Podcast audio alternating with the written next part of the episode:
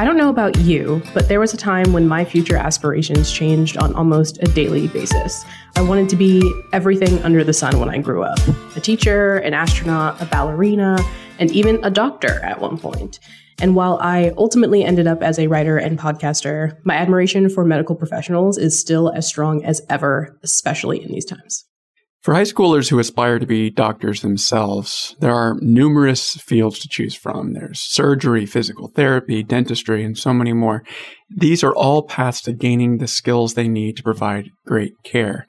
If you listened to our last episode, you heard all about preparing for law school. And as you might guess from that intro just now, this episode of College Admissions Insider is all about the medical field. Today, we'll chat about choosing an undergraduate major, the years of training and education that come after graduation, and how you can get a taste of which healthcare professions most appeal to you. I'm Bryan Wendell, joined by Brooke Thames, and to help us navigate all of this and more is Allison Patterson, a pre-health advisor at Bucknell Center for Career Advancement. She holds a PhD in biomedical sciences from Marshall University School of Medicine, has taught anatomy and physiology at Bucknell, and has been advising pre-health students for more than a decade. Welcome to the podcast, Allison. Thank you, Brian. It's good to be here. And so, much like our guest from the pre law episode, you support students as they prepare for careers in healthcare. At what point in their undergraduate journey do students typically come to you for that pre health advising, and how do you generally work with them? That's, I think, in a perfect world, I would speak with students before they ever matriculated to Bucknell. Uh, it's nice when I can talk to the students to help guide them into their major selection, into basically adapting to campus, anything that goes with starting yeah, undergraduate, starting that career. In reality, most students I might meet in freshman year, some I meet as sophomores. There are some I don't meet until senior year, or even till postgraduate. Really, I work with students along that entire spectrum from pre undergraduate to postgraduate. So in a lot of ways, it's very similar working with all of them initially it becomes because all of the health professions have a tight sort of list of classes that are required to matriculate into their programs. We work a lot with, you know, how to arrange their course schedules to get all of those requirements taken care of. Also, if they want to go abroad, if they have things that are important to them, we try to arrange their other curriculum around making those things work. So, a big decision, in addition to picking what school you're going to apply to, is choosing your preferred major. So, when you're thinking about a major as a high school student, when you're talking to a high school student or, or a family of a high school student, are you recommending a specific major? Like, is there a track that medical schools want to see, a major that they want to see the applicant have uh, once they get to that stage? And also, how does a high school student who wants to work in healthcare assess which college is going to be their best bet for an undergraduate education? So those are two very, very different questions. As for what major is best, there is really no preferred major. We don't have a pre med major or pre really any professional major at Bucknell. So you can't be pre dental on your transcript. Uh, you can be pre dental in your mind, but on your transcript, you're not going to be that the best thing you can major in is the thing that you're going to enjoy the most for two reasons. One, you're going to be a happier student. And two, if you're a happier student, you're a better student. So you're going to have a higher GPA to show for that.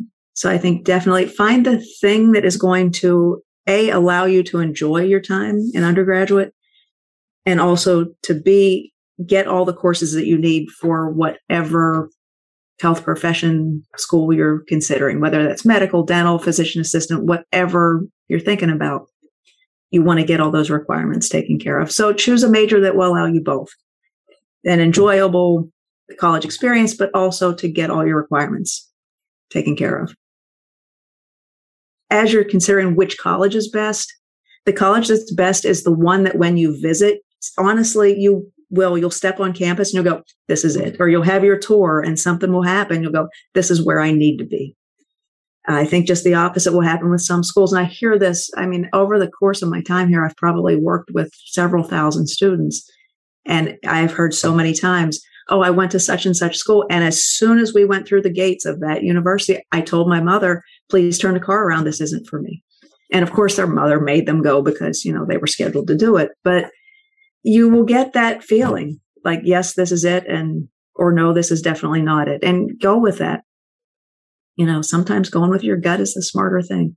So both the school and the major, it's important to have that comfort and not feel like you have to check a box like, okay, I need to go to this school and be this major if I want to be a dentist or something like that. Absolutely. Absolutely. The one mm-hmm. caveat to that would be if you want to be, say, a physical therapist, and there is an undergraduate school that you are interested in that has a, plus program, so a two plus two or a two plus three program where you're able to go straight through and get your undergraduate and your physical therapy degree all at the same, or physician assistant, same thing. If you can do that, nursing is another great example of that. If you're able to bundle that all together, I think that makes a lot of sense. If you are a hundred thousand percent sure that that's exactly what you want. I can't tell you how many times I've had a student come in and say, I'm going to be a doctor. And four years later, they turn out and they're going into physical therapy or public health or something completely not exactly what they had intended, but we're in that same vein.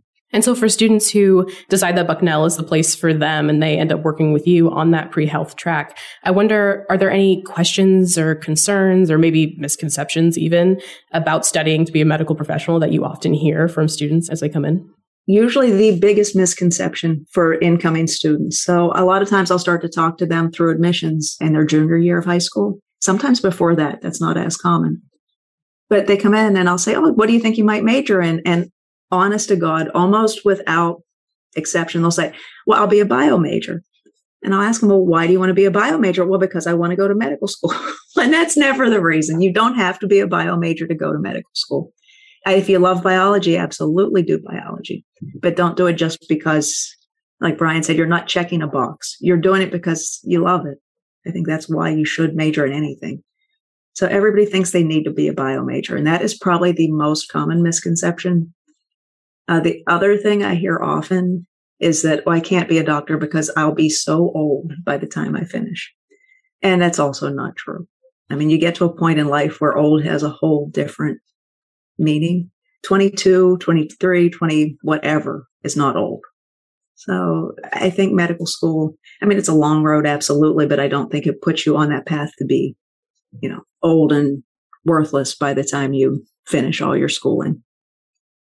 Now, there's so many different fields out there when it comes to healthcare. You know, all these fields that many of which I, I probably wouldn't even know the definition for. Do students chosen courses and also the extracurriculars that they go into are those going to be kind of linked to that field of interest and are some fields going to be more popular than others that students are going into whether that's a, a good thing or a bad thing for the more popular with no doubt at Bucknell, the majority of our pre-health students are looking at medical school. It's about 80% of the pre-health population is medical school intended.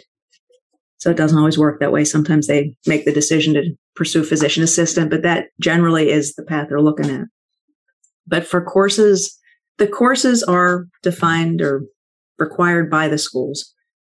It is five chemistry classes, two physics classes, two biology classes, usually two math classes, two English classes, and two biology classes. It is very little biology, given the sort of the excitement everybody that thinks they need to major in bio. So, but it's very little biology that's actually required by these schools. And it's going to vary between medical school, physician assistant, physical therapy. So each school has its own sort of specifics, but there are going to be required classes. I think for extracurriculars, I think that was the other part of your question there extracurriculars, the one thing that is absolutely common across every possible professional school in the health sciences that you can think of, every one of them is going to want to see community service. That community service doesn't have to be hospital volunteering. Uh, in fact, that might not be the best thing. The schools want to see a person with, and the way they put this, they have a heart for service. They want to serve their community, whether that's their campus community, whether that is the Lewisburg community, or whether that's at home and that's their larger, you know, home community. But they want to see that service, sort of that leaning towards service. A lot of the schools prioritize that when they do their admissions. So service is going to be a universal for every school. Other things, anything with leadership, So, Brooke, you had asked about misconceptions. One of the other misconceptions I hear fairly commonly is that you have to do research to go to medical school. You very much do not. If you want to do research, I would encourage it. Uh, you're never going to be sort of frowned upon for doing research as long as you're doing it because you want to do it, not because, again, you're not checking a box. So, but research is something that if you have an interest, I would encourage. It's not never a bad thing, but it's certainly not a requirement for the majority of schools. There are a few that will ask for it. And the fact that you don't need research and the fact that, you know, there is little bio in that, that list of requirements, is that kind of coming from the place of, you know, medical programs wanting to see students that have a breadth of skills and wanting students that are well rounded? They do. They want to see that well rounded student, but they're never going to sort of dismiss a student for having a 4.0 in a biomedical or biochemical major. So they're not going to say, well, you can't come because you are excelling in a scientific field. But they also want to see a student who does have this breadth of experience, who understands life, understands people. The majority of being a medical professional is understanding people. Uh, it's not understanding the science. And so we mentioned that worry that students will be old, quote unquote, by the time that they're done. And so, yeah, let's shift gears and zoom out a little bit to look at that comprehensive timeline becoming you know, a doctor or other medical professional, you know, can take years and even a decade or more in some cases. And so can you help give us a kind of overview of the number of years that students are looking at here? Absolutely. I think the one thing that's common to all is the four year undergraduate degree. So we'll just assume that that four year window is already taken up with your undergraduate degree. Uh, some students will finish in, you know, three and a half years, but four years, we'll just say that's going to be there. Medical school is four more years of education. Dental school is four more years. Physical therapy now is four years because it is a doctoral level instruction. Physician assistant is the one thing that is unique in that it is a two year graduate program. So that one is the shortest. I don't think that's a reason to pursue physician assistant as a career. I think it is a bonus if it is where you want to be. So you're absolutely four years undergraduate, say four years of graduate work, two if it's physician assistant. Physician assistant, after those two, you're done. You're just going to work. Dental school is for if you want to specialize into orthodontics or endodontics or prosthodontics, any other specialization, you're going to have more training on top of that. Medical school, after your four years, you're going to have at minimum three years of residency. That would be for pediatrics, for family medicine. Psychiatry is three to four years. Beyond that, you're looking at surgical specialties are going to be five years or more. Uh, neurosurgery can be seven years or more. So it's going to be a, a road depending on what path you choose to take. So let's talk about that road and specifically taking a pit stop along that road. Like, in your experience, are students going directly from Bucknell or undergrad right into a medical program, or is it recommended that they take some time off to get other types of experience, maybe spend a year volunteering or working? What's your recommendation there? I think my recommendation is usually to take some time after undergraduate before professional school. And that's for a lot of reasons. I have some right now, before the pandemic, we were about 50 50. So half the students would go directly through into professional school, and the other half would take some gap time or a gap year. So the pandemic really changed things. And that's a major understatement across the board. I know that the pandemic changed things. With the pandemic, we went to about 80% of our students. It took some gap time in between. I think we will shift back to 50, maybe 60% taking that gap it's becoming more common without a doubt. I know for law school, it is really encouraged, if not required, to take some time to get real world experience in between. Medical schools aren't requiring that. But if you look at it, and this is my argument for the gap here, is that when a student applies, and I'm going to use medical school as the generic just because it's easier for me to default to medical school. But if you're applying to medical school, and somebody else with your exact numbers is also applying to medical school, but they took three years of gap time. and really did amazing things in that time, whether it was research, whether it was service, whether it was whatever it was. But they did something outside of their academics. They did something that allowed them to mature a little bit to show who they were. If you are the medical admissions committee, who is the more attractive candidate? And I think every time you're going to take the one with more experience. So I really think the gap is a good thing.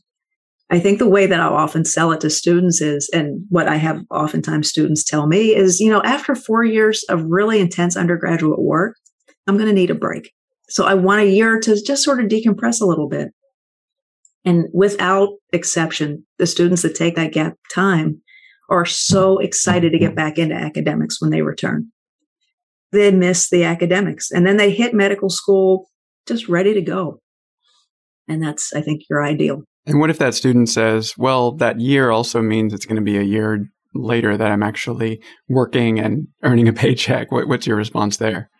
I can say my husband's a physician. And after practicing for around 30 years, I think 30 years versus 31 years would not be a difference at that point. It, a all blends together. B, you're, and I know at 18 years old, this sounds you might not be able to relate to it, but the older you get, you just get tired. And I can relate. You do, you get a little exhausted. So that one year gap is not going to be anything that you're going to look back and go, oh, wow, I wish I would not have done that. I could have practiced for 37 years instead of only 36 years. It is a non, sort of a, a non game changer. So Bryan said the word paycheck in that last question. And so that makes me curious about expenses, debt. You know, medical schools aren't cheap, but there is the promise that you'll be able to pay off that debt after a few years as a doctor or whatever you might become. And so how should students who are considering being pre-health factor that in? I think always the finances have to be at the forefront. I don't think you can really make a good decision without considering that. I think for any student as they're applying into, and again, medical is the generic, but into a medical school, if you have a state university, a state medical school, it is A, always going to be less expensive. And for that reason, should be always be your first choice because the finances are a big deal. You don't want to start your life in debt, in significant debt. Uh, medical schools will offer financial aid. There are packages, just like undergraduate. Maybe not to the same degree of undergraduate financial aid packages, but there is financial aid. So I think that's something that should always be considered. And once you get out into the job force, you're obviously going to start looking for a, a, job. What is that landscape looking like right now? And if you could get out your crystal ball and, and predict what it's going to look like in 10 years, what do you think it might be like for someone who's in high school right now that is looking at that long road toward a, a health career? So, two things. One is sort of the smart aleck response, which I have to start with. Is, you know, 10 years ago, if you would have told me that I was wearing a mask everywhere, I would have said you were crazy. If you would have said there was going to be a global pandemic, I would have said there's no way in this world. And clearly, I don't have that crystal ball. However, on the sort of employment landscape, there has never been a time that there has been sort of difficulty in finding employment as a medical professional. Right now, because of the mm-hmm. pandemic, nursing positions are everywhere.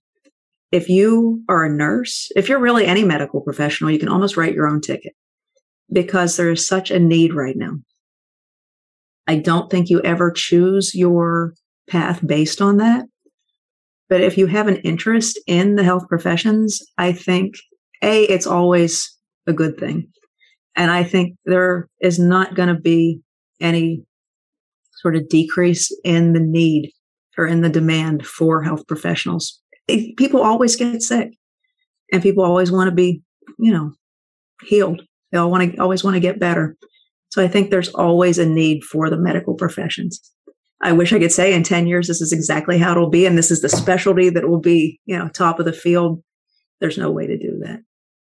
And speaking of careers, can I ask a quick follow up? How do you suggest someone balance that age old question of, you know, high pay versus high satisfaction? Like if there's a field that you know maybe doesn't pay as well as other healthcare fields, but you would be happier there, what's your advice? I think the first thing is, you know, and again, speaking as the old lady in the room, I think you have to enjoy what you do. At 17 or 18 or, you know, 28, whatever you are, it's hard to say that that's the most important thing. Everybody says, no, but I just need to make, you know, bundles and bundles. You need to enjoy it. But I think the way that you can find out the things that you will enjoy is to really get out into, you know, into the setting, into the atmosphere that you want to work in. If you think you want to be a physician, talk to your doctor the next time. Say, you know, can I do a little informal interview with you? Or the next time you see your dentist, say, you know, could I come in and just shadow sometime? I think I'd like to do what you do. Can you tell me about your path or your day to day or whatever that is? If you think you want to be a nurse, become a CNA, a nurse's aide. You know, get in on that sort of base level. Start doing the things that will get you to that end goal. I think you have to observe, you have to experience it. You can't just say, you know, it would be like going to the ice cream shop and say, Oh, I like that pretty pink one. That's what I want. And then find out it tastes like Pepto Bismol. And I apologize if you like Pepto. But you know, you can't always judge what you might like just based on appearances. You have to experience it. And once you do that, that's how you figure out, you know, the way you might want to go. It's not easy. I have a son right now who's a senior and we are doing this, you know, personally, not just professionally.